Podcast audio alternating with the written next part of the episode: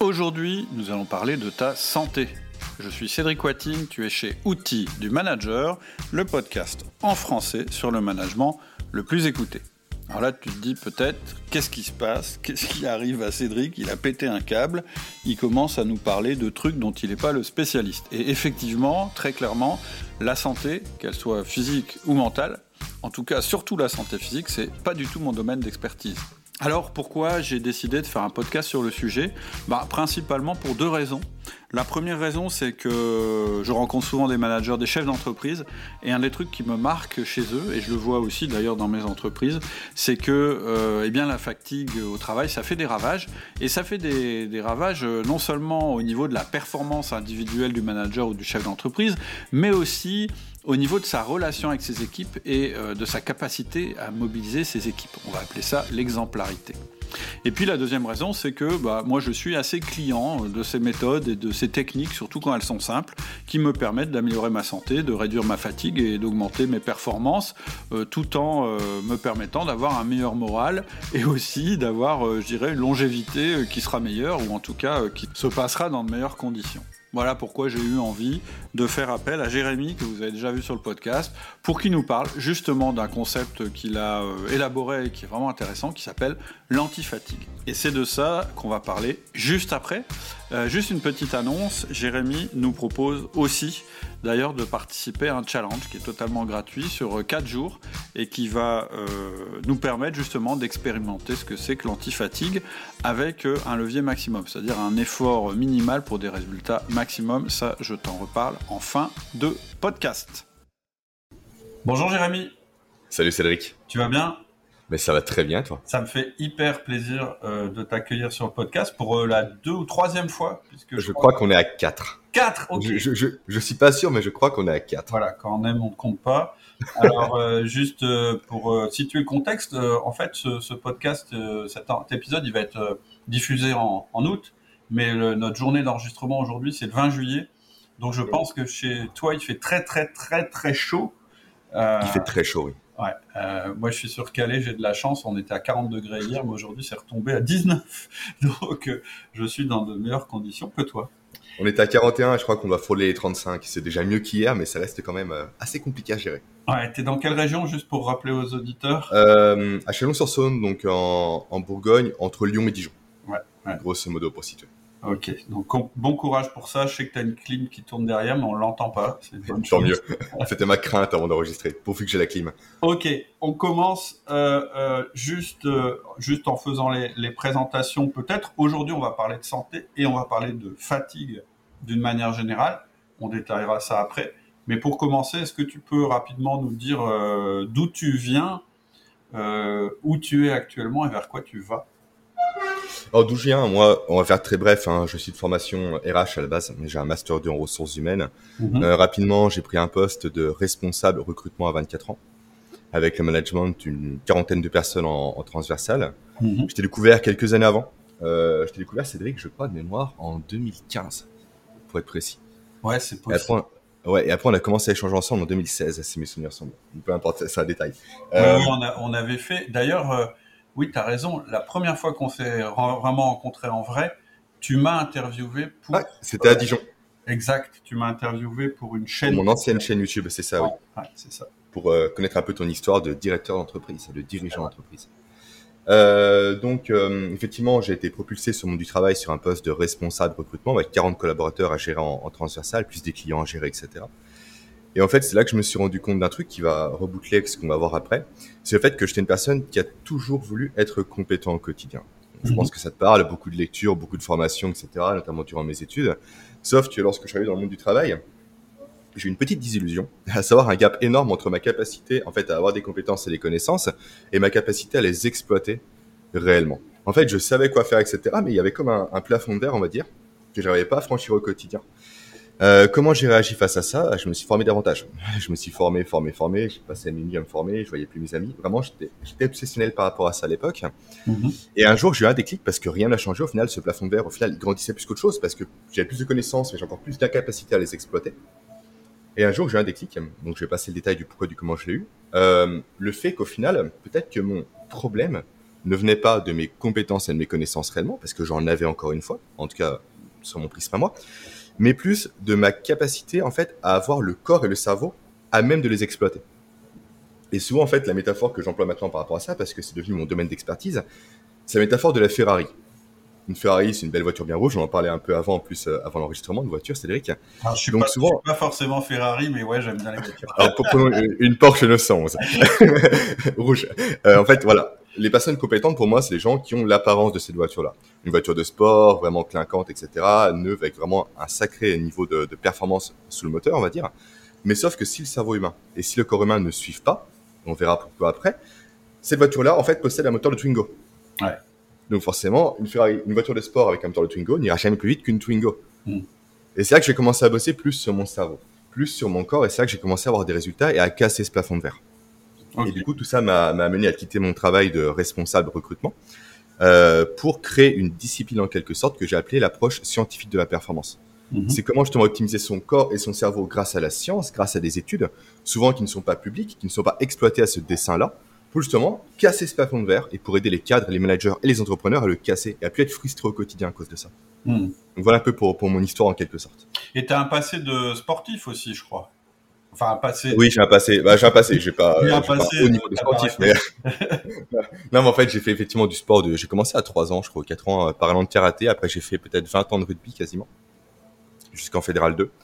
Et maintenant, je fais la musculation en salle.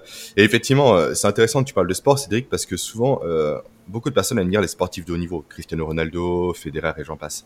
Mmh. Et en fait, ces gens-là, euh, on le sait, ils ont une chaîne de vie qui est juste irréprochable pour être à leur meilleur niveau. Mmh. Donc, ils prennent soin d'eux, ils se reposent, ils font attention à leur alimentation, à leur sommeil, j'en passe. Sauf que, en fait, les gens, malheureusement, n'arrivent pas à faire le parallèle avec le monde de l'entreprise. Mmh. Pour moi, le sport et le management, si on prend le cas du management, c'est exactement la même chose. Il faut être au meilleur de ses capacités. Et pour ça, il faut se donner les moyens d'être au meilleur de ses capacités.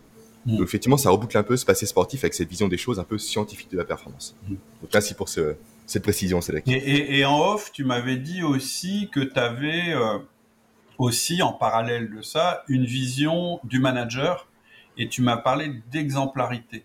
Et ça, ça, ça m'intéresse un petit peu d'avoir ta, ta définition parce que souvent on confond l'exemplarité et le mimétisme. C'est-à-dire que on, on, croit, euh, bah, pour être manager, il faut que je sois, que j'ai la même vie que mes collaborateurs, ou euh, pour être manager, il faut que, on croit que l'exemplarité, c'est qu'il faut que je sois aussi performant que chacun d'entre eux dans son domaine, et c'est pas tout à fait ça l'exemplarité du manager. Et donc, moi, je suis toujours preneur d'une définition. Moi, souvent, euh, on, fait le parallèle quand j'explique ce terme-là, quand je l'expose avec la perfection. Sauf que pour moi, déjà, effectivement, c'est pas le mimétisme, mais c'est pas non plus la perfection. Être exemplaire, c'est pas être parfait. On peut avoir des failles. Mm. Par contre, je pense aujourd'hui, parce qu'on va parler de la fatigue ensemble euh, lors de l'échange qu'on va avoir, je pense qu'un manager qui est constamment euh, en train de bailler, qui est constamment avachi son bureau, qui est constamment si en proie à ses émotions, parce que le manque de sommeil, le manque euh, d'énergie, etc., fait qu'on est plus sensible à ses émotions. Ça donne une mauvaise image du manager, en fait. Et un manager qui dégage une mauvaise image et un manager qui va pas être suivi par ses équipes forcément, une personne qui nous inspire pas en quelque sorte, on va pas avoir tendance à vouloir presque, pas l'impressionner, mais vouloir vraiment répondre à ses attentes, répondre à ses besoins. Et l'image qui me vient réellement à l'esprit, c'est l'image d'un père, en fait, simplement. Mm. On aime quand son papa est exemplaire. Mm. C'est un peu le super-héros. Pour le manager, doit être le super-héros de l'équipe, en quelque sorte. Mm. Et c'est vraiment cette notion d'exemplarité-là que j'ai, moi, en tout cas, quand j'emploie ce terme. Et puis, un autre aspect aussi, c'est que, euh, voilà, travailler pour quelqu'un qui est crevé, euh, euh, qui a pas l'air de, d'être à la page, etc. Mm. Euh, ça fait pas envie. C'est, aussi simple que ça. Au-delà du fait de, le trouver euh, exemplaire ou pas exemplaire, c'est juste que c'est pas agréable. C'est-à-dire que avoir un manager qui arrive complètement éteint au 1 à 1 ou sur les nerfs en réunion, etc. Ça fout. Enfin, c'est pas du tout bon pour l'énergie de l'équipe. Bon, on y va reculons très clairement. Et puis on n'ose pas demander des conseils, on ne sait pas comment la personne va réagir, du coup on fait plus d'erreurs. Mm. On n'exprime pas également ses émotions, ses ressentis, son point de vue, parce qu'on a peur effectivement de se confronter à un problème avec ce mm. manager en question. Et je pense que même au niveau structurel de l'équipe et tout, ça peut la fragiliser très clairement. Quoi. Ouais, d'accord. Ok, donc on va parler de la fatigue. Et euh, pareil, tu m'as dit, euh, bon, tu m'as dit, toi, ce que dans ta tête, ce qu'il faut faire, c'est passer de la fatigue à l'anti-fatigue. C'est marrant, tu m'as pas dit passer de la fatigue à la performance. Tu m'as pas dit qu'il faut passer de la fatigue à euh, euh, je sais pas moi, à l'énergie, etc. Tu m'as parlé de l'anti-fatigue. Et je pense que ça, ça m'intéressait particulièrement et ça va intéresser nos, auditeurs parce que c'est un concept que j'avais jamais entendu. Mais peut-être qu'on peut démarrer par le début et que tu nous parles déjà de, de, de, des signes d'un manager fatigué. C'est-à-dire, peut-être pour aider les gens qui nous écoutent à faire un petit diagnostic par rapport à leur situation actuelle, voir si elles sont euh, dans la case fatigue ou pas dans la case fatigue déjà. Mhm. En fait, déjà, pour commencer, je distingue, moi, deux types de fatigue. Et en fait, quand je vise l'antifatigue, on en parlera juste après, je cherche pas à éradiquer la fatigue de façon générale. Ça, c'est pas possible. La fatigue est naturelle, elle est bonne pour le corps. Mais du coup, je distingue la bonne fatigue de la mauvaise fatigue. Qu'est-ce que la bonne fatigue? C'est la fatigue quand tu arrives chez toi le soir, tu es fier de ta journée. Ouais. T'as envie de dormir, mais t'es fier, t'es content, t'as accompli du boulot, t'as été efficace, t'as été productif, t'es un modèle pour les autres. Et t'es content de te coucher avec cette fatigue-là, en fait. La fatigue un peu du vainqueur, du sportif qui a remporté une compétition, toi. La fatigue qui te dit le lendemain, je vais me réveiller pour recommencer. Ouais. Le côté presque euh, drogue de cette fatigue-là qui est vraiment génial, je trouve. Et en parallèle, t'as la mauvaise fatigue. Celle qui fait que le matin, tu te réveilles déjà fatigué d'être fatigué. Effectivement, c'est, c'est un élément qu'on trouve souvent aujourd'hui. Le fait que t'as les yeux qui te brûlent, Mm. que t'es avachi sur ton bureau, que t'as du mal à te concentrer aussi. Mm. T'es un manager, t'as un gros dossier sur lequel travailler qui est super important pour ton équipe. Tu passes ton temps sur ton téléphone. Mm. C'est la procrastination, mais qui est due à cette fatigue-là, parce que ton corps n'a pas l'énergie, ton cerveau non plus, pour se concentrer par rapport à cette tâche en question. Mm. Du coup, tu vas la procrastiner par voie de conséquence. Pareil, euh, là, c'est la procrastination un peu, on va dire, extrême, mais t'as la procrastination déguisée, à savoir consulter tes emails. Ça t'en parle souvent, Cédric. Ouais. Le côté vraiment le la fausse procrastination, la- la- le faux travail en quelque sorte. Je consulte mes emails, du coup, je me donne banque de sens, mais j'avance pas sur les sujets de fond. Ça, souvent, c'est dû à la fatigue. Pareil pour les réseaux sociaux. Combien de fois des gens vont sur Facebook, sur euh, Instagram, sur TikTok ou autre, scroll durant une demi-heure sans se rendre compte? Mm. Parce qu'ils sont comme hypnotisés, parce qu'ils sont fatigués, ils n'ont pas l'énergie pour sortir de ce, de ce brouillard-là. Et en fait, ces applications-là sont très bien faites parce qu'elles demandent aucune énergie au corps humain. Mm. Du coup, entre un dossier compliqué, complexe, cognitivement impactant, et une application qui a des photos de chats, bah, le cerveau fait vite son choix, quoi, en fait. Les chats, c'est mieux. Mm. En fait, c'est vraiment le cerveau qui t'impulse ça directement. Également, tu as cette fatigue-là, du coup, la mauvaise fatigue qui induit directement tout ce qui est euh, trouble de l'humeur, comme on en a parlé ensemble. Ouais. Le côté plus irritable, le côté plus euh, les gens m'insupportent, j'ai plus de mal à dialoguer avec eux. Le côté également en réunion, je décroche. Réunion super importante, je suis euh, non pas animateur, mais je suis la réunion. Parfois, j'ai un trou durant 5-6 minutes et je ne percute plus ce qui se passe. Et d'un coup, je reviens. Là, c'est la version soft, la version plus compliquée, c'est au volant. Mm. Combien de fois au volant? Bim, absence complète. Somnolence. Ça, c'est la mauvaise fatigue. Du coup, effectivement, cette notion d'antifatigue est là pour supprimer cette mauvaise fatigue-là et pour justement privilégier la bonne fatigue. Et ensuite, pour reboucler par rapport à ta question de base, pourquoi pas parler d'énergie, de dynamisme? Parce qu'en fait, euh, antifatigue pour moi permet de composer avec deux éléments différents. Déjà, c'est un terme que j'ai euh, alors que j'ai construit et un peu aussi plagié par rapport à Nassim Nicolas Taleb, que tu apprécies beaucoup euh, avec euh, antifragile. Moi, j'ai antifatigue. Mm. Euh, du coup, elle permet, ce terme-là permet deux choses. Première chose déjà, première chose, pardon, déjà, cette notion de régularité. On n'est pas sur une notion d'énergie ponctuelle. On n'est pas super, j'ai un coup de boost, comme après un café, comme après une boisson énergisante, durant deux heures. Là, réellement, on vise le long terme ensemble. Sur 5, 10, 15, 20 ans, etc. Vraiment, c'est du long terme. Et deuxième chose, c'est que ce terme permet, selon moi, d'apprendre à composer avec la fatigue qui est aussi naturelle. À nouveau, l'idée, c'est pas supprimer toute la fatigue. En fait, naturellement, le corps humain, il suit un rythme qu'on appelle le rythme chronobiologique, peu importe le détail. En fait, c'est un rythme qui va déterminer à l'avance les pics d'énergie et les creux d'énergie qu'on va avoir en journée. Si on connaît ça, en fait, c'est juste génial. Pourquoi c'est génial? Parce qu'on peut apprendre, nous, en tant que manager, en tant que cadre, en tant même que, que parent, qu'être humain, peu importe, à adapter ses tâches et son agenda en fonction de ses pics, soit d'énergie, soit de fatigue.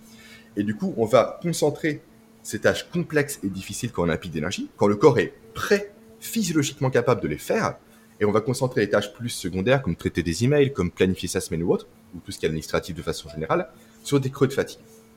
Comme ça, le corps est moins prêt et moins capable, mais peu importe parce que la tâche ne demande pas beaucoup d'énergie. Donc ça, ça va avoir deux conséquences intéressantes. La première, c'est qu'on dit adieu au téléphone. Parce que si quand on est fatigué, automatiquement on prend une tâche qui est simple, etc., on va la faire. Mm. On n'a pas besoin de se distraire pour trouver un truc encore moins fatigant. Mm. Et deuxième chose, c'est qu'on va pouvoir simplement, en fait, arrêter de nager à contre-courant. Qu'est-ce que je veux dire par là? En fait, quand on est cadre manager, on a un temps qui est limité comme tout le monde. On a beaucoup de choses à faire, on est souvent sollicité. Et si en plus de ce temps limité, on se met des tâches complexes quand on est fatigué, en fait, on perd du temps. Une tâche qui demanderait potentiellement euh, une heure pour être accomplie va prendre une heure et demie, voire deux heures. C'est autant de temps perdu, fois le nombre de jours de la semaine, fois le nombre de jours de l'année, qu'on pourrait se réapproprier. Et à l'inverse, si on met des tâches euh, très simples, quand on a beaucoup d'énergie, on passe à côté d'une belle opportunité de faire des tâches complexes. Bah, de toute façon, moi, moi je, je rebondis sur ce que tu dis. C'est assez fréquent de ressentir ça tu as un problème que tu essayes de résoudre le soir quand tu es crevé et que mm. tu as toute ta journée qui s'est accumulée pendant laquelle tu as procrastiné sur le problème, tu travailles le soir, ça, sort rien, du coup, euh, euh, t'en peux plus, tu t'arrêtes, tu fais une bonne nuit de sommeil, et le lendemain, tu reprends le problème, et en cinq minutes, tu trouves la solution. Mm. C'est typiquement les deux états dans lesquels on peut être dans la journée. Alors, moi, je te dis le soir parce que moi, c'est comme ça. Peut-être que d'autres personnes, elles vont être plus performantes le soir que le matin. C'est pas le sujet. Mais quelque part, ça souligne bien un exemple où la même personne, elle peut euh, être ultra efficace euh, et, du coup euh, générer moins de fatigue pour la résolution d'un problème, ou au contraire générer de la fatigue sur de la surfatigue, etc., etc. Mmh. Tu as l'autre exemple aussi, la personne qui justement bosse le soir, pour reprendre ton exemple, qui pense bien travailler, qui se réveille et au fait elle voit qu'elle a fait n'importe quoi. Oui, exact, ça aussi. Du coup là, ça met plus en exact effectivement cette notion d'erreur induite par la fatigue. On pense bien faire les choses, mais on passe à côté de plein de détails importants, on fait beaucoup d'erreurs. Et au final, en tant que manager, on est euh, décrédibilisé par rapport à sa direction et même par rapport à ses collaborateurs. Exact. Donc, effectivement, il y a les deux versants en fait. Exact. Et euh, j'ai eu un exemple il y a pas longtemps d'ailleurs avec un avec un, quelqu'un euh, avec qui je travaille régulièrement où on s'est rendu compte qu'on avait passé une après-midi, mais on était tous les deux fatigués. Euh, c'était avant de prendre des vacances, etc. Rien n'est sorti de cette réunion de positif. Moi-même, que je suis sorti chez moi, j'avais pas, je, suis revenu chez moi, j'avais pas le moral, etc. Là, je reviens de quatre jours euh, au vert, etc. J'ai rencontré cette personne et en quelques heures, on a complètement euh, remis, enfin, fait un travail qui était extraordinaire. On était juste pas. et il y a un deuxième truc, juste qui, qui m'intéresse vachement dans ton idée de bonne fatigue et de mauvaise fatigue, ça me fait, et, tu as parlé aussi des réseaux sociaux, je trouve que ça connecte très très fort avec un élément dont j'ai déjà parlé sur le podcast qui s'appelle le flow.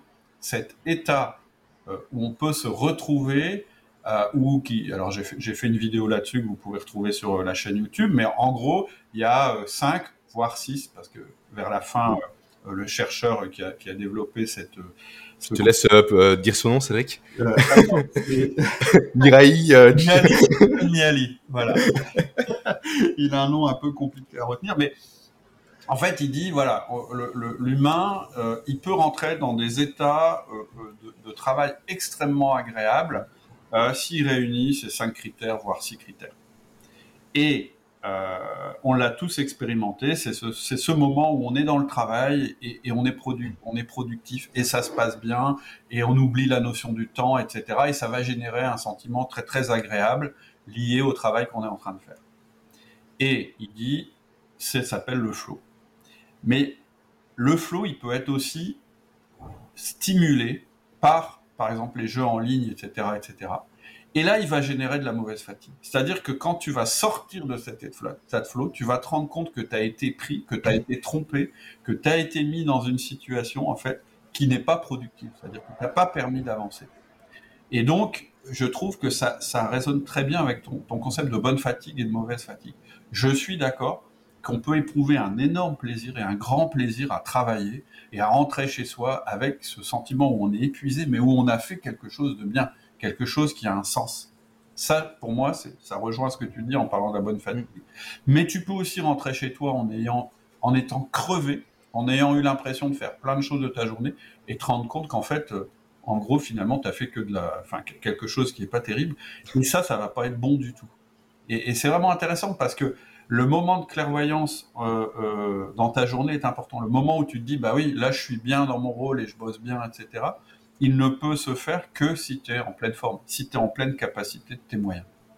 Et en plus, c'est reboucle avec un concept que j'ai découvert euh, il y a 2-3 jours en arrière et que j'ai pas encore partagé sur mon podcast à moi, euh, qu'on appelle la procrastination du sommeil.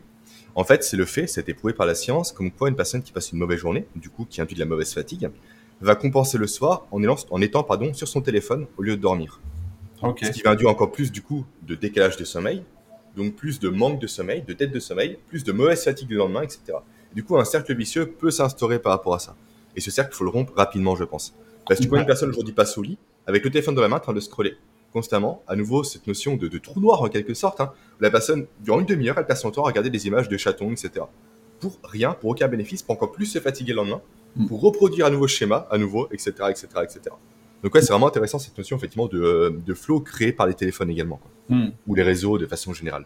Ouais, ouais, ou les jeux en ligne, etc. Parce Oui, qu'en fait, ligne, on voit qu'il y a des scientifiques qui ont aidé euh, euh, ces gens-là à développer euh, leurs applications, etc. Et, et leur but, c'était de faire éprouver le flow. Sauf que le, le flow, c'est en fait la dernière composante qu'a ajouté le chercheur, dont on va pas répéter le nom, c'est le sens.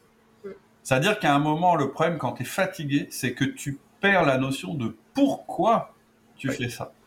Et, et- et vraiment, c'est important, parce que si vous perdez votre pourquoi en route, bah en fait, tout le travail que vous fournissez, il est juste perdu, il est juste euh, fourni dans le vide. Donc il y a cette notion-là. Je fais Ok. un aparté rapide par rapport à, à cette science effectivement des réseaux additifs. Il y a un super livre par rapport à ça de Dan Ariely qui s'appelle euh, Est-ce vraiment moi qui décide? Ok. Je crois que c'est ce- le titre, c'est ça, il me semble. Qui est très intéressant par rapport aux techniques justement manipulatoires et neuroscientifiques appliquées aux réseaux, aux publicités, j'en passe, pour capter les gens directement. C'est un livre que je peux que recommander, qui se lit très bien et très vite.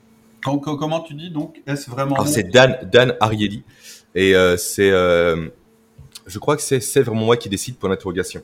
D'accord. Attends, Dan Ariely. Bon, bien, je t'enverrai les liens après s'il faut. Ouais. Ok, ça marche. Bah, de toute façon, avec le nom hein, Dan Ariely, on, on devrait retrouver. Oui, Ok. tu vas trouver, oui. Donc, on était en train de parler de la fatigue. Euh, Oui. Tu as donné un certain nombre de symptômes qui, vous permettent de euh, vous rendre compte si vous êtes ou pas, euh, euh, je dirais, sujet à la fatigue. Après, et, donc c'est à travers ces symptômes que vous saurez si vous êtes fatigué ou pas. Les causes de la fatigue, qu'est-ce que, qu'est-ce que sont les causes principales de la fatigue? Si on remonte d'un cran et qu'on se dit, mais à quoi c'est dû tout ça? Bon, on a évoqué effectivement les réseaux sociaux, enfin toutes les tentations qu'on peut avoir, mais quand on est déjà fatigué. Mais à la base, c'est quoi les causes de la fatigue? En fait, moi, j'ai identifié par mes recherches en neurosciences, etc., quatre piliers principaux, dont un qui est assez surprenant. C'est un peu le titre euh, putaclic, j'en ai conscience, mais c'est vrai. Euh, ces quatre piliers sont le sommeil, Ouais. notamment la présence des saboteurs de sommeil. En fait, qu'est-ce qu'un saboteur de sommeil? C'est simple. Beaucoup de personnes pensent dormir suffisamment. Déjà, souvent, c'est faux parce que la moyenne en France a vraiment chuté. On est passé à 6h41 de sommeil en moyenne, alors qu'il faut en moyenne 8 heures pour une personne pour bien récupérer. Et en fait, un saboteur de sommeil, c'est quoi? C'est le fait que même si une personne dort durant ces 8 heures de suite, a l'impression de dormir suffisamment, on peut dormir suffisamment en fait et mal dormir en quelque sorte. Même sans s'en rendre compte, même sans le savoir. Mm. Et c'est là que les saboteurs de sommeil interviennent. C'est eux qui sabotent le sommeil, c'est pour ça que j'ai ces nommés comme ça, et qui viennent, à nouveau sans qu'on se rende compte, ruiner ce qu'on appelle les cycles du sommeil. Un cycle du sommeil, c'est quoi? C'est grosso modo ce qui permet au corps de se régénérer. C'est très vulgarisé, mais grosso modo, c'est ça. Donc, premier pilier, effectivement, c'est le sommeil. Deuxième pilier, pour moi, c'est l'alimentation. L'alimentation qui peut vraiment euh, jouer sur plusieurs niveaux. Soit l'alimentation parce qu'on ne sait pas apporter les bons nutriments à son corps, ce dont il a besoin pour être efficace. D'ailleurs, tous les Français quasiment aujourd'hui sont carencés en micronutriments, tout ce qui est vitamines et minéraux, sachant que ces micronutriments sont en fait, euh, on va dire, l'étincelle qui permet d'allumer le carburant du corps humain, pour faire très simple, ou également l'étincelle qui permet au corps humain de se réparer, de se régénérer, soit en apportant une alimentation qui va être destructrice pour le corps humain. Qui va en fait créer une agression. Et là, je pense notamment aux produits industriels, souvent. Et en quoi, du coup, cette agression euh, induit de la fatigue? Simplement parce que le corps humain, il a un but qui est très simple, le cerveau également euh, a ce but-là, c'est le fait de permettre notre survie. Du coup, si le corps est agressé, en fait, il faut voir l'énergie dans le corps humain comme étant une série de vases communicants. Donc, si le corps est agressé, le vase, on va dire réparation, va augmenter en, en quantité, automatiquement, les autres vases vont diminuer, ce qui va créer de la fatigue, l'absence de concentration, absence de motivation, d'efficacité, de productivité, j'en passe. Donc si on peut résoudre ça, automatiquement, ça va baisser le vase de la réparation pour augmenter les autres vases. C'est mathématique. Tout simplement. Donc ça, c'est pour le deuxième pilier, à savoir euh, l'alimentation, sommeil, alimentation. Le troisième, c'est le mouvement. Parce que chose vraiment intéressante, et on pourra le développer après si jamais tu veux, en fait, c'est assez paradoxal euh, à comprendre, mais on est, euh, comment dire, ne pas bouger est plus fatigant que de bouger. Ok. En fait, le corps humain est fait pour bouger.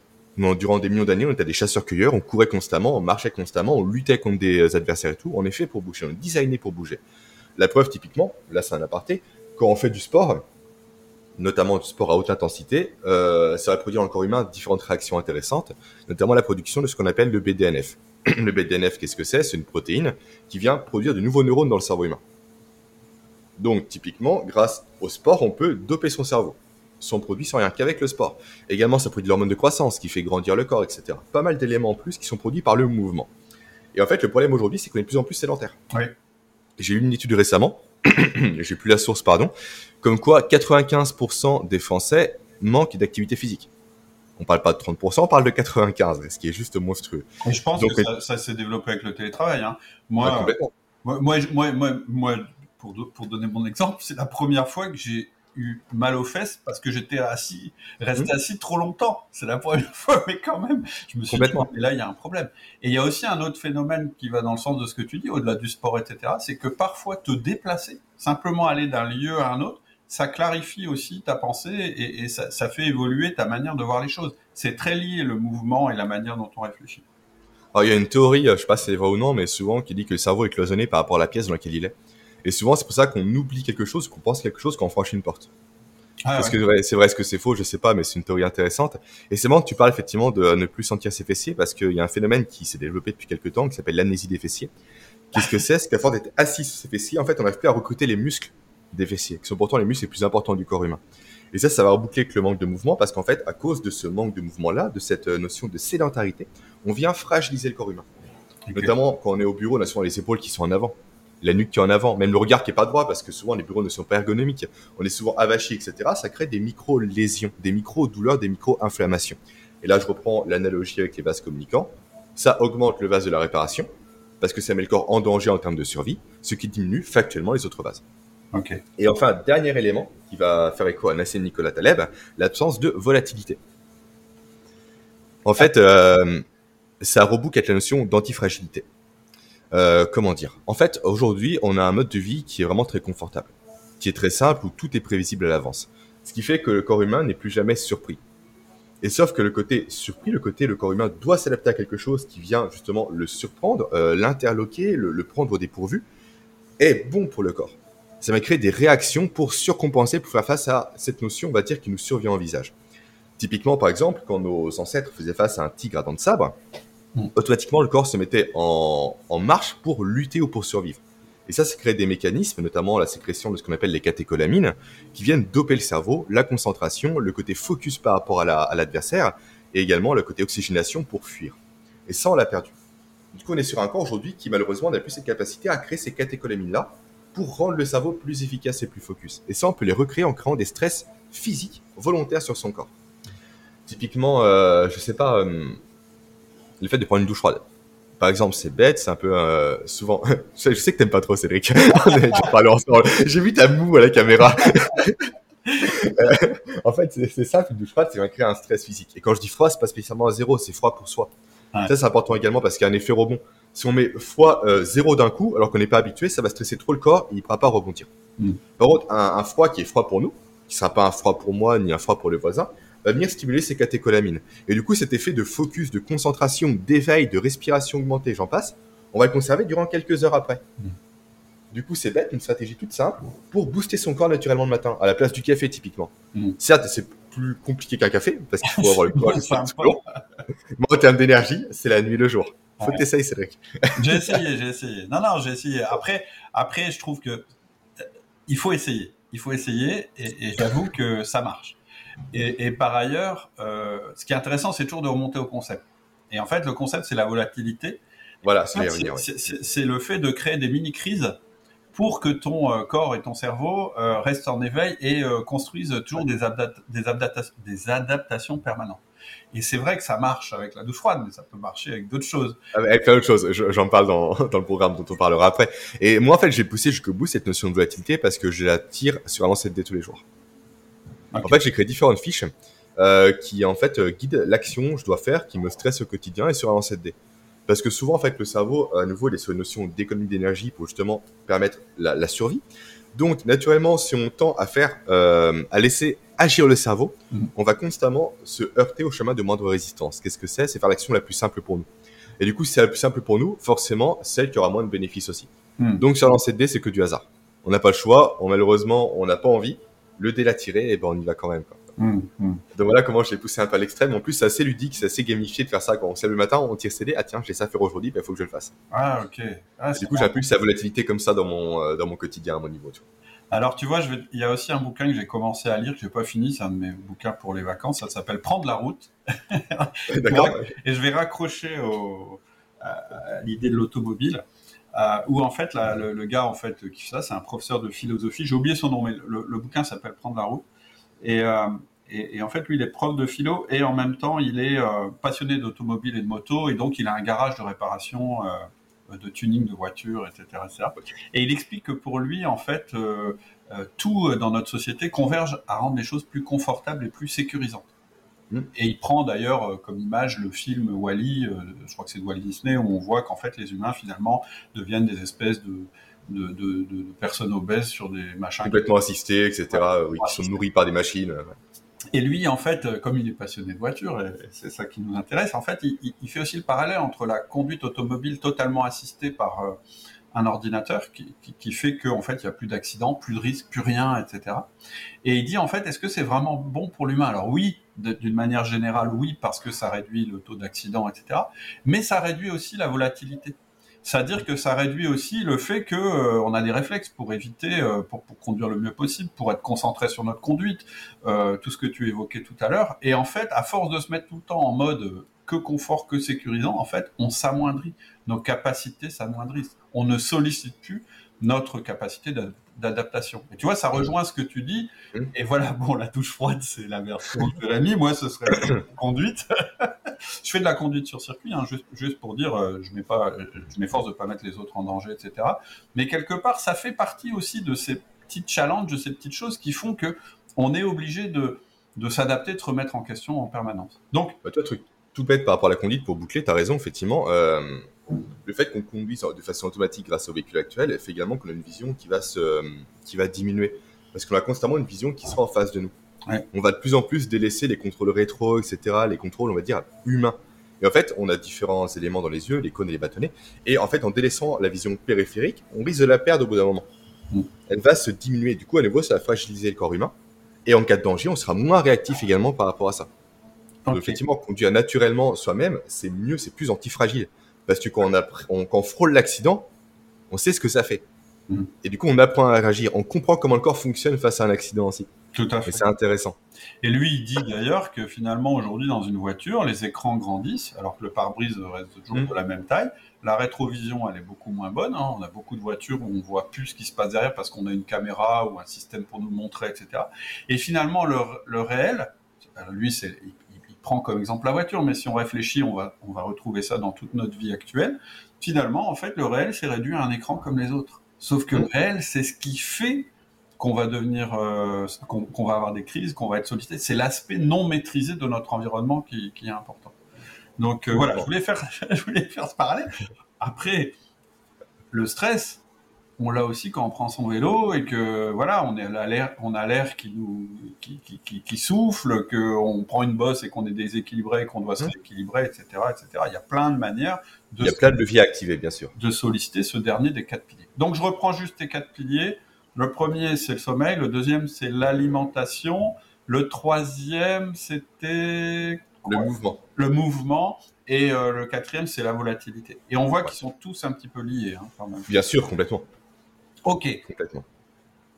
Est-ce qu'on peut maintenant aller encore plus dans le, je dirais là, on va rentrer dans vraiment un domaine que toi tu maîtrises bien mieux que moi, qui est euh, physiologiquement en fait, qu'est-ce qui se passe? Ouais, tu veux commencer par quoi? Du coup, on commence par le sommeil par exemple? Allez. Bah, ça va boucler un peu avec euh, le sujet dont on a parlé tout à l'heure, à savoir la procrastination du sommeil et le fait qu'on va de moins en moins dormir. En fait, pour faire très simple, le sommeil a plusieurs rôles. Hein. C'est un, un, sujet juste passionnant. Euh, notamment euh, bah, tout ce qui est récupération physique, mémorisation et j'en passe, mais surtout un rôle qui va nous nous intéresser aujourd'hui, c'est la réduction de l'adénosine dans le cerveau. Alors qu'est-ce que l'adénosine? En fait, c'est un marqueur de fatigue. Pour faire très simple, le matin, tu commences, tu te lèves de bon pied, de bonne humeur, tu commences à travailler, etc. Ça va créer de la fatigue chez toi. Et cette fatigue va se matérialiser dans ton cerveau par la présence d'adénosine. Et grosso modo, tu as des capteurs adénosine. Dès qu'ils sont tous pleins, tu as un, mécanisme qui s'appelle la pression du sommeil qui vient s'installer, qui va te dire, OK, c'est que maintenant il faut dormir. Donc là, si tu passes une bonne nuit, le cerveau remet à zéro ses compteurs, tu repars, etc. Ça se remplit, c'est merveilleux. Sauf que vu qu'on dort de moins en moins, le cerveau a moins le temps de faire ce travail-là d'évacuation de l'adénosine. Du coup, on se trouve avec un reliquat dès le matin. Ce qui fait qu'on se lève le matin, au final, fatigué. C'est ça qui fait ça, en fait. Ce reliquat d'adénosine encore présent. Et plus on va décaler le sommeil, plus ce reliquat sera présent. Et plus on va être fatigué toute la journée. Donc, une des stratégies intéressantes pour viser l'antifatigue, comme moi je l'ai appelé, c'est de réussir à supprimer tout simplement, réellement, bah, libérer plutôt, pardon, ces récepteurs à adénosine en retrouvant un sommeil de qualité. Donc en dormant à la fois suffisamment, comme on l'a évoqué ensemble, entre 7 et 8 heures sont les individus, et également en dormant de, de, la meilleure façon possible. donc en évitant les saboteurs de sommeil dont j'ai parlé précédemment. Ok. Donc vraiment, ça c'est important parce qu'aujourd'hui, les gens, c'est de plus en plus fatigués, ne comprennent pas pourquoi ils ont l'impression de bien dormir. Mais non, en fait, soit la nuit était trop courte, soit de mauvaise qualité, soit les deux, là c'est le combo, on va dire. Et effectivement, l'adénosine n'est pas assez présente, du coup, bah, est trop présente, pardon, ce qui génère à nouveau cette fatigue latente dès le matin. Ce qui fait qu'on a du mal à se mettre au travail, on perd potentiellement une heure chaque matin, une heure fois cinq, cinq heures par semaine, après par mois, etc. Ça commence à se cumuler pas mal. Quoi. Hmm. Est-ce que, euh, juste une question, ça m'évoque un truc, est-ce que tu conseilles... Euh, tu sais, les montres euh, qui te disent si tu as bien dormi euh, euh, ou, combien d'heures tu as dormi, etc. Je, pose la question parce que moi j'en ai une et en fait, ce que ça m'a fait réaliser, c'est que j'étais complètement à côté de la plaque. Je pensais que je dormais X heures et, en fait, je me suis rendu compte que ma perception du nombre d'heures était complètement fausse. Parfois, j'avais l'impression d'avoir dormi super longtemps, je regardais mon truc et ça me disait un truc. Euh, parce qu'en fait, ça, fait quand même un truc très simple. Ça te dit, tu as commencé à dormir à, tel moment et tu as fini de dormir à tel moment. Et ça, on ne mesure pas naturellement. On ne sait plus si on a arrêté de lire. moi, je lis euh, dans mon lit le soir avant de m'endormir. Euh, si j'ai arrêté de lire à minuit ou à 11 heures, je m'en souviens plus le matin. Et quand j'ai regardé mes heures, j'étais complètement à la rue. C'est-à-dire que j'avais l'impression d'avoir dormi beaucoup d'heures et mon truc me disait, bah non, as dormi 6 heures. Ou j'avais l'impression de ne pas avoir bien dormi du tout. Et en réalité, j'avais eu 7h40 de, de sommeil effectif. Et ce que ça permet aussi, un autre truc qui m'a intéressé, c'est que ça permet d'avoir une moyenne. C'est-à-dire de dire, cette semaine, mon temps moyen de sommeil, il a été de autant. Alors, euh, je suis plutôt euh, contre les montres. D'accord. Pour plusieurs raisons. Je préfère limite prendre les téléphones plutôt que les montres. En fait, il y a plusieurs raisons. Déjà, tu l'as dit, effectivement, le matin, tu consultes et tu te dis, mince, j'ai mal dormi. Ça peut appeler ça un état de, en fait, je, me sentais bien, mais d'un coup, ah putain, j'ai mal dormi, je suis fatigué. Tu vois, tu as cette notion-là qui peut aussi arriver, toi. Je sais qu'Aurélie était comme ça à l'époque. Attends, je regarde ma montre. Ouais, j'ai bien dormi, en fait. ma compagne, littéralement, il y a 5-6 ans, elle était comme ça, quand Ah mince, j'ai mal dormi cette nuit. Toi, je me sentais bien, mais d'un coup, bim, ça mine le moral, toi. Ça fait écho à un élément qu'on appelle l'erreur somatique, peu importe. Mais ça peut effectivement t'induire dans une mauvaise direction parce que tu te fies plus au téléphone qu'à toi. Et aujourd'hui, les gens sont de plus en plus déconnectés d'eux-mêmes de plus en plus connecté à la technologie. Donc j'aime écouter mes ressentis à moi plutôt euh, qu'une montre ou qu'un téléphone. Et autre élément qui me fait aller euh, contre ces, euh, ces, ces, technologies, on va dire, c'est l'émission d'ondes directement. En fait, les montres, pas toutes, mais certaines émettent des ondes. Avant, j'en avais une, j'ai testé ça avec un appareil, j'ai dit stop, en fait, ça émet trop d'ondes. Et les ondes sont mauvaises pour le sommeil. Pourquoi? Parce que le cerveau fonctionne par des ondes, ah. simplement. Donc dormir en fait avec une montre connectée à côté de sa tête toute la nuit, ça fait partie des saboteurs de sommeil potentiellement, tu vois. Ça dépend encore une fois des modèles les gens passent. Là où le téléphone, tu le mets sur table de chevet, tu le mets en mode avion, tu prends l'application qui va bien. S'il n'est pas branché, en fait, tu as beaucoup moins de risques donc. Et ça attaque également ton sommeil. Le seul problème par rapport au téléphone, c'est qu'il faut le déclencher manuellement. Ouais. Là où ta montre, effectivement, c'est automatique. Elle repère ta respiration, le mouvement de ton corps. Du coup, automatiquement, elle te dit à 23h, tu étais couché. Mmh. Mmh. Non, non, Donc, effectivement une, démarche en plus. Et, puis moi, voilà, moi j'ai comme euh, règle pas de téléphone dans la chambre. Alors ça, il reste à la porte et pas Très bonne règle. Ok, donc euh, excuse-moi, je t'ai fait diverger. Donc le poids de l'adénosine, on a compris, l'adénosine c'est euh, euh c'est quelque chose qui va être un marqueur de fatigue et le risque c'est d'avoir cette espèce de... Un reliquat. Mm. Ouais, tout à fait. Ok. Est-ce qu'il y a d'autres explications physiologiques par rapport à la fatigue? Bon, On peut passer sur le deuxième pilier, comme ça on peut un peu, un peu tous les, les passer en revue. Euh, du coup, on passe sur la nutrition. Euh, il y a tellement d'éléments à dire par rapport à la nutrition, c'est assez impressionnant. Mais l'élément numéro un, euh, et en plus, j'ai bouqué avec une stratégie de négociation juste après, fais-moi y penser, qui peut être intéressante, ouais. à partir rapide. C'est de surveiller en fait, comment dire, de faire attention à ce que la glycémie provoquée par ces repas ne soit pas trop importante. Maintenant, je reformule en français. En fait, c'est simple. Le corps humain, il fonctionne principalement au glucose. Le glucose, c'est quoi? C'est les sucres. Donc euh, les pâtes, le riz, euh, bah, le sucre blanc aussi, même si je le déconseille très fortement, etc. Les patates douces, tout ce qui est féculent, tout ce qui est tubercule, etc. Dedans, il y a des glucides. Sauf que tous les glucides ne se valent pas. Certaines font monter très rapidement le taux de sucre dans le sang parce qu'elles sont rapidement assimilables et d'autres très lentement. En fait, ça a une conséquence. Ça. Quand le taux de sucre monte trop rapidement dans le sang, le corps voit ça en fait comme étant un danger potentiel. Parce que lui, il doit viser, je crois de mémoire, pour un bon fonctionnement, les 1,2 grammes constamment par litre de sang. Donc forcément, si on prend un élément sucré, c'est comme quand on met du sucre dans l'eau, le sucre, le taux de sucre, pardon, va augmenter. Donc ça, c'est une menace pour le corps humain. Il voit ça comme un danger pour que ça soit vite, donc il va réagir. Comment il réagit En produisant de ce qu'on appelle l'insuline? là les diabétiques me comprennent très bien, je pense. L'insuline, c'est quoi? C'est normal en fait qui vient directement déstocker le sucre présent dans le sang pour le mettre dans les muscles, dans le foie, et si on reste encore, bah, dans les cellules graisseuses. C'est pour ça qu'on grossit en mangeant tout simplement euh, trop de bah, trop de pâtes, etc. Ou trop de pain. Et en fait, euh, le truc c'est que l'insuline applique la, la défense proportionnée. Donc plus le taux de sucre va être élevé, plus elle va taper fort. Sauf qu'elle va taper si fort par moment qu'elle va faire descendre en fait le taux de sucre dans le sang sous la moyenne nécessaire pour que le corps survive. D'accord. Donc on a encore des réserves en nous, sauf que c'est plus disponible immédiatement. Du coup, qu'est-ce que ça fait? Ça, ça arrive généralement dans les deux heures après un repas, ce qui correspond au coup de barre de début d'après-midi. On en parlera juste après. Du coup, ce que ça fait, c'est que le corps humain va être en panique. Il n'y a plus de carburant, il n'y a plus son essence, il n'y a plus son diesel. Du coup, il se dit, OK, là, il faut que je survive. Donc, je coupe les fonctions euh, inutiles. La concentration, la motivation, euh, même la tenue musculaire pour la posture. Et c'est pour ça qu'on voit souvent des gens, généralement de 13, entre 13h et 16h, avachis sur le bureau, incapables de rien faire, fatigués, en train de bailler, incapables de se concentrer.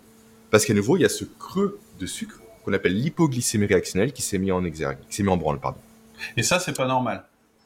Bah, on peut le réguler en fait en prenant des aliments qui sont moins sucrés, ouais. qui ont un indice glycémique moins élevé, on va appeler ça comme ça parce que c'est le nom que ça porte, ou en mettant dans son repas des éléments qui vont justement baisser l'assimilation du sucre, on peut lutter contre. Et on peut éviter ce coup de barre entre midi et deux.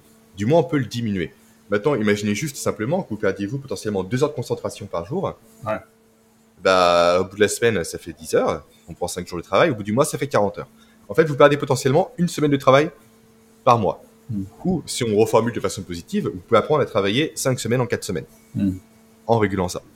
Et ça, ça fait la différence. Et je dis pas qu'il n'y a pas un coup de barre qui est naturel, dû à la digestion, il y en a un, mais c'est un coup de barre qui est beaucoup moins prononcé. Mm. Effectivement, le coup de barre, on est apathique, là, c'est compliqué, quoi. Mm. Et à nouveau, qui est dû à cette notion d'hypoglycémie réactionnelle. Et c'est pour ça également que les gens vont avoir faim deux heures après le repas. Mm. C'est pas une faim qui est naturelle, c'est une faim qui dit, en fait, je veux du sucre. Mm. Je veux mon carburant. Du coup, je prends quoi? Je prends des saloperies. Ouais, Je prends des croissants, je prends des gâteaux, je prends des bonbons, etc. Mm. Et euh, qui, vont, qui à leur tour générer un pic d'insuline. c'est ça, en fait, c'est un cercle vicieux. Toutes les deux heures, au final, on dérègle, on dérègle, on dérègle. Après, si on va vraiment dans l'extrême, ça crée une dérégulation totale qui génère simplement du diabète.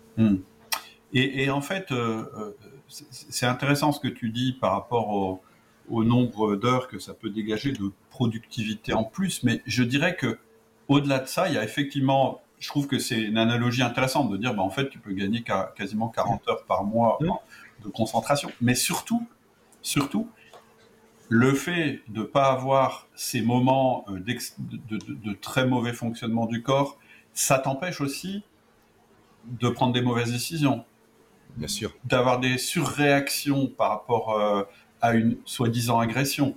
En fait, c'est pas une agression, c'est juste que ton, ton cerveau, il n'est pas mobilisé pour te Mm. dire mais non, c'est juste une question d'un de tes collaborateurs, etc., etc. C'est pas seulement la productivité en plus que tu vas avoir, c'est aussi la qualité de tes décisions, le meilleur levier que tu vas trouver en permanence pour euh, euh, faire performer ton équipe de, ma- de manière euh, plus efficace, etc., etc. C'est pas juste du volume en plus, c'est aussi un meilleur fonctionnement global de ton cerveau, de tes réactions par rapport à ton environnement, etc., etc.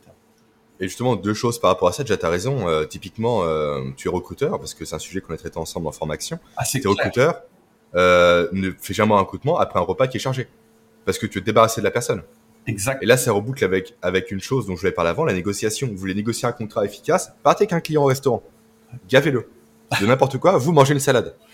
Et après, faites jouer le temps. Simplement dans son bureau. Alors, je vais se débarrasser de vous. Alors, c'est je vais te dire, c'est marrant, mais moi, moi, moi c'était pas. Alors, je faisais ça il y a, il y a longtemps, mais, mais voilà. Moi, moi j'ai jamais été quelqu'un qui a consommé euh, beaucoup d'alcool, et surtout pas le midi. Et en fait, euh, bah voilà, moi j'avais des clients, euh, une partie de mes clients qui étaient plutôt des gros, des gros consommateurs, bah, j'en faisais un avantage. C'est-à-dire que Mmh. finalement, je me disais, bon, bah, je vais attendre un peu, une fois qu'il sera bien machin, et, et effectivement, tu vois que toutes les défenses, tous les raisonnements de la personne sont émoussés, etc. Et toi, tu es super clairvoyant, clairvoyant de ton côté, etc. Et puis, mine de rien, euh, euh, tu l'amènes où tu veux. Et si tu es malhonnête, tu peux vraiment l'amener où tu veux. Complètement. En plus, la personne veut se débarrasser de toi, quoi. Elle veut être tranquille, seule, ouais. ça va chier, et elle peut pas en faire plus sur la force à se tenir droit, à réfléchir. Du coup, ça dépense encore plus d'énergie. ouais. Alors que le corps n'est pas capable, quoi. Il veut pas. Et l'autre élément euh, que je voulais que je voulais dire, mon petit côté un peu coup de gueule, euh, c'est pour ça en fait que je répète souvent en podcast, dans mes publications ou autres, que je déteste les formateurs qui servent des croissants. les formateurs en productivité qui disent ok mange les croissants, prenez des jus de fruits. En fait c'est du sucre tout ça quoi. En fait t'enseignes la productivité, des méthodes et tout, sauf que tu donnes en fait au corps humain de la personne face à toi les moyens pour qu'elle soit pas productive. Ouais. Donc voilà c'est euh, après c'est très français comme méthode aussi j'en ai conscience hein, mais euh, ouais, j'ai- j'aime bien j'aime bien taper dessus parce que pour moi il y a une vraie dichotomie par rapport à ça. Ouais, et, et, et aussi, le, tu vois, ce que tu as dit sur le recrutement, c'est très vrai. Vous pouvez euh, faire des normes, et on en a parlé aussi quand, quand, quand j'ai fait quelques podcasts sur le recrutement euh, euh, avec un des, des- avec un des, des, des- auditeurs qui avait utilisé notre méthode euh, Mhm. recruteur d'élite qu'on a, qu'on a faite ensemble. Et il expliquait que le fait, alors on parlait pas du tout de nutrition, etc., hein, c'était pas le sujet, mais par contre, le fait d'avoir une méthode et euh, je dirais euh, des guidelines qui, qui empêchent justement que tu puisses euh, trop trop euh, dériver par rapport au, au- à ton idée, à la construction que tu as fait- faite par rapport au recrutement, eh bien ça lui a permis de, de réduire drastiquement les mauvais recrutements liés à la fatigue. Donc Mm. cette histoire, cette histoire de recrutement, elle est très vraie. Souvent, tu reçois un collaborateur, euh, un futur collaborateur éventuel euh, à 14 heures, tu risques soit de le rejeter ou soit de le, de le garder alors que c'était pas euh, du tout ce que tu voulais faire. Parce qu'il y a la fatigue qui s'installe, parce que tu es moins vigilant, parce que tu te laisses un peu plus euh, manipuler ou au contraire euh, énervé euh, par rapport à des choses qui sont finalement pas très importantes par rapport au poste, etc. etc. Suis- Parce que tu creuses moins, parce que tu veux t'en débarrasser quoi. T'as que ça se termine pour être tranquille. C'est clair. tu creuses pas, tu vas pas au fond des choses, tu passes à côté d'éléments potentiellement bloquants et tu le vois pas. Exactement. Et donc, en fait, finalement, tu perds du temps. Autant ne pas faire cet entretien si tu es dans cet état-là. Complètement. Ok. Et après, du coup, bah, le dernier euh, pilier, parce que la volatilité, on en a déjà beaucoup parlé ensemble, avec les douches froides notamment, n'est-ce pas Cédric C'est le running gag de, de l'échange. Euh, il reste du coup le, le mouvement. Donc effectivement, le mouvement, comme je dis, ça crée des micro-lésions au niveau du corps humain. Euh, le mouvement, en fait, il y a différents éléments pour l'impulser. Un élément que j'aime bien mettre en évidence, moi, c'est ce que j'appelle le NEAT, N-E-A-T, pour Non-Exercise Activity Thermogenesis. Pour faire très simple, c'est des euh, mouvements du quotidien qui demandent aucune dépense réellement énergétique. Le fait de prendre l'escalier ou de prendre l'ascenseur. Mm. Le fait également de jouer avec ses enfants. Le fait de jardiner, de faire les courses et arrêter les drives, typiquement, si on a le temps, bien sûr. hein. Le fait d'aller au travail à pied et si on peut pas, bah, s'arrêter en transport en commun un arrêt avant pour poursuivre à pied. Vraiment pas mal de choses toutes simples à mettre en place pour bouger. Le fait de marcher en téléphonant. En plus, on est plus concentré de façon générale. Le fait de décaler son imprimante pour se forcer à bouger par l'imprimante sur le bureau. Mm. Vraiment des actions transparentes au quotidien qui sont ni, moins- ni plus ni moins pardon, que du bon sens pour être en mouvement régulièrement. Ou le fait simplement d'être une arme sur son téléphone toutes les heures pour se lever 5 minutes. Mm. Juste ça. C'est pas intrusif, c'est pas invasif, mais réellement ça force le corps à bouger. Et à nouveau, quand on bouge, en plus, comme tu l'as dit, déjà, on, on- on diminue cette notion de sédentarité qui est nocive et néfaste. Et en plus, on aère le cerveau en quelque sorte. Hmm. Tu l'as très bien dit tout à l'heure, on change de pièce, on voit mieux les choses, on prend de la hauteur, on prend du recul, et on devient plus efficace au travail. Et c'est en ça que la méthode Pomodoro, pour moi, est parfaite. Hmm. Pourquoi? Parce qu'on se fixe un, un délai qui est soit 25 minutes, on va dire, qui est le stéréotype, Alors, soit ouais, ouais, dis-nous ce que c'est parce que tout le monde ne connaît pas cette méthode. D'accord. Pomodoro, En fait, ça vient de tomate. Du minuteur tomate, ouais, en italien, c'est ça. En fait, l'idée, c'est quoi? C'est de travailler durant un temps déterminé, puis dès que ça sonne, on fait une pause de X minutes. Hmm. Et on alterne plusieurs cycles comme ça. Il y a plusieurs bénéfices. Déjà, le fait que le temps soit limité, ça fait qu'on est plus concentré. Hmm. Premier bénéfice. Les bénéfices que moi, je vois ici pour le podcast, c'est que durant le temps de pause qu'on va avoir, où on fait une coupure réelle avec le travail, on se met debout et on bouge.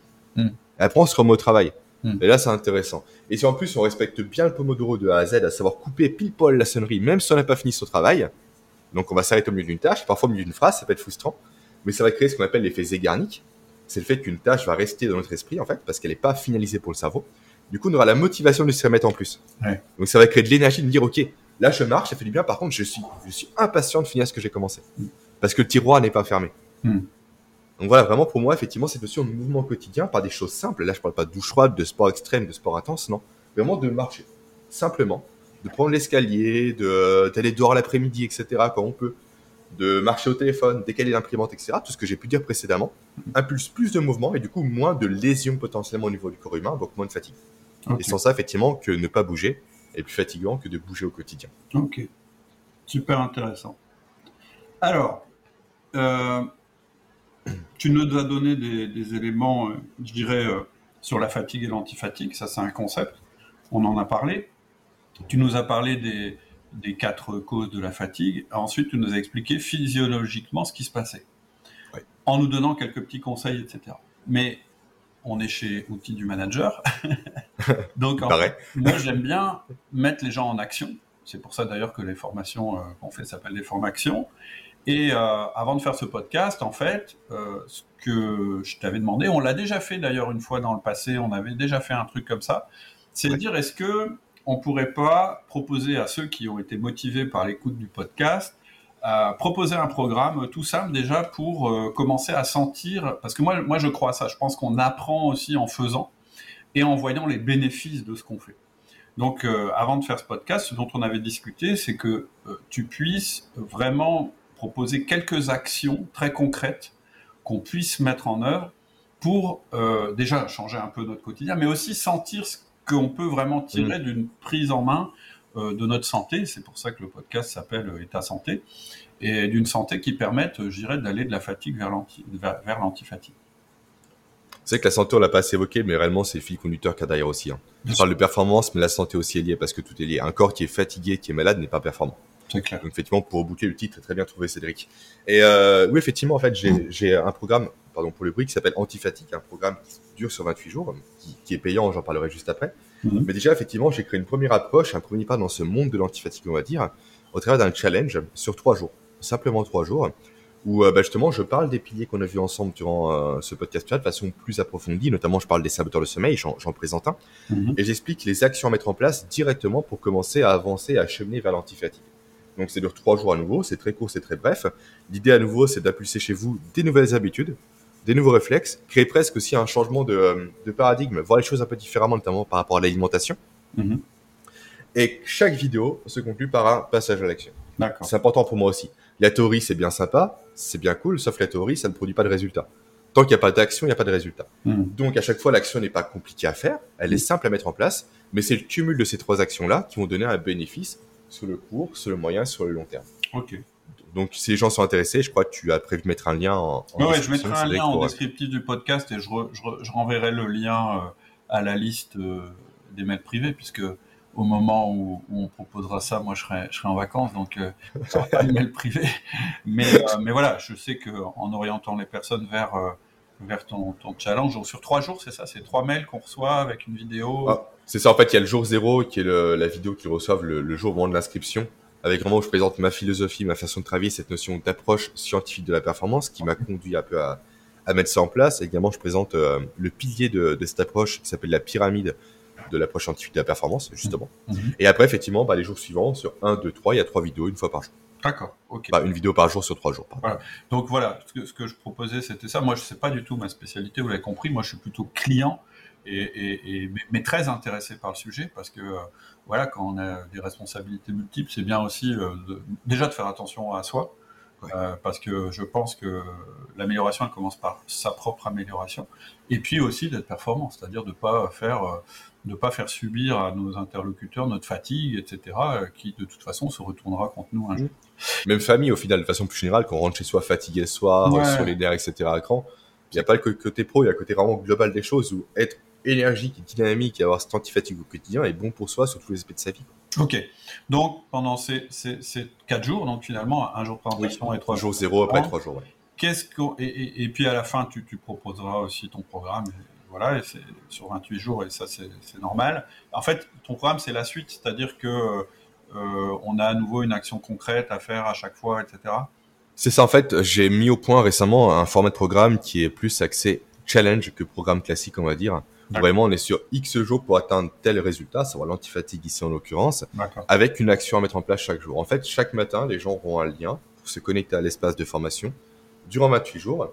Et chaque jour, une vidéo qui dure entre 8 et 12 minutes. Du coup, Ouais. c'est très court. C'est le but aussi, c'est vraiment être plus sur le passage à l'action que sur la théorie, même s'il y en a forcément. Et chaque jour, chaque vidéo, pardon, suivi d'un passage à l'action. Là, notamment, je présente comment mettre en place mon protocole de lancer de dés. euh, parle plus de la glycémie, je parle de pas mal d'éléments tels que l'erreur somatique, pas mal d'éléments qui sont vraiment plus complexes à aborder, plus longs, et qui permettent d'aller plus loin pour les gens qui veulent aller plus loin. Ok. Et en plus, l'avantage d'un challenge, c'est que si au bout de deux ans, parce que le programme est accessible à vie, bien évidemment, comme tes formations, Mhm. si au bout de deux ans, la personne sent à nouveau une fatigue s'installer, elle repart que pour 28 jours. Ouais.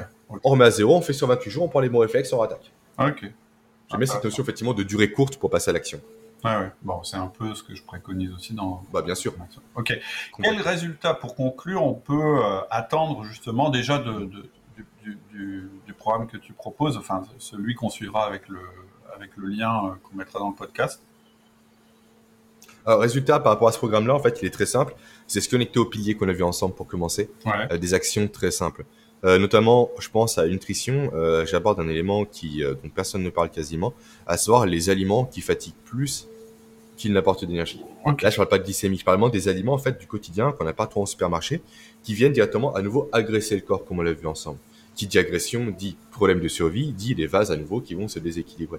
Et du coup, quand en changeant ça, en comprenant ces aliments-là, en prenant des bons réflexes, on va les mettre de côté, les laisser dans le rayon supermarché et prendre que les bons aliments pour apporter le bon carburant à son corps.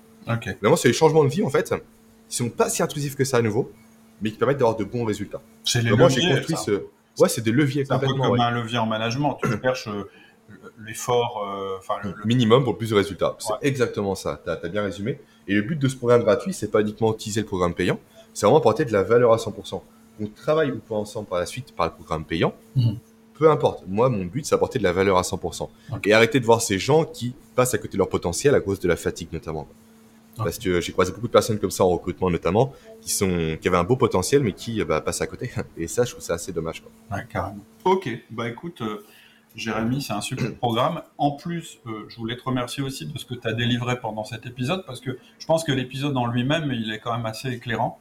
Euh, voilà, j'espère que ça vous donnera envie d'aller plus loin. J'espère que parce que je pense que voilà, l'idée c'est ça, c'est de s'occuper déjà de s'occuper de soi, et quelquefois il suffit de quelques petits changements, ça peut vraiment euh, tout changer pour les personnes autour de nous.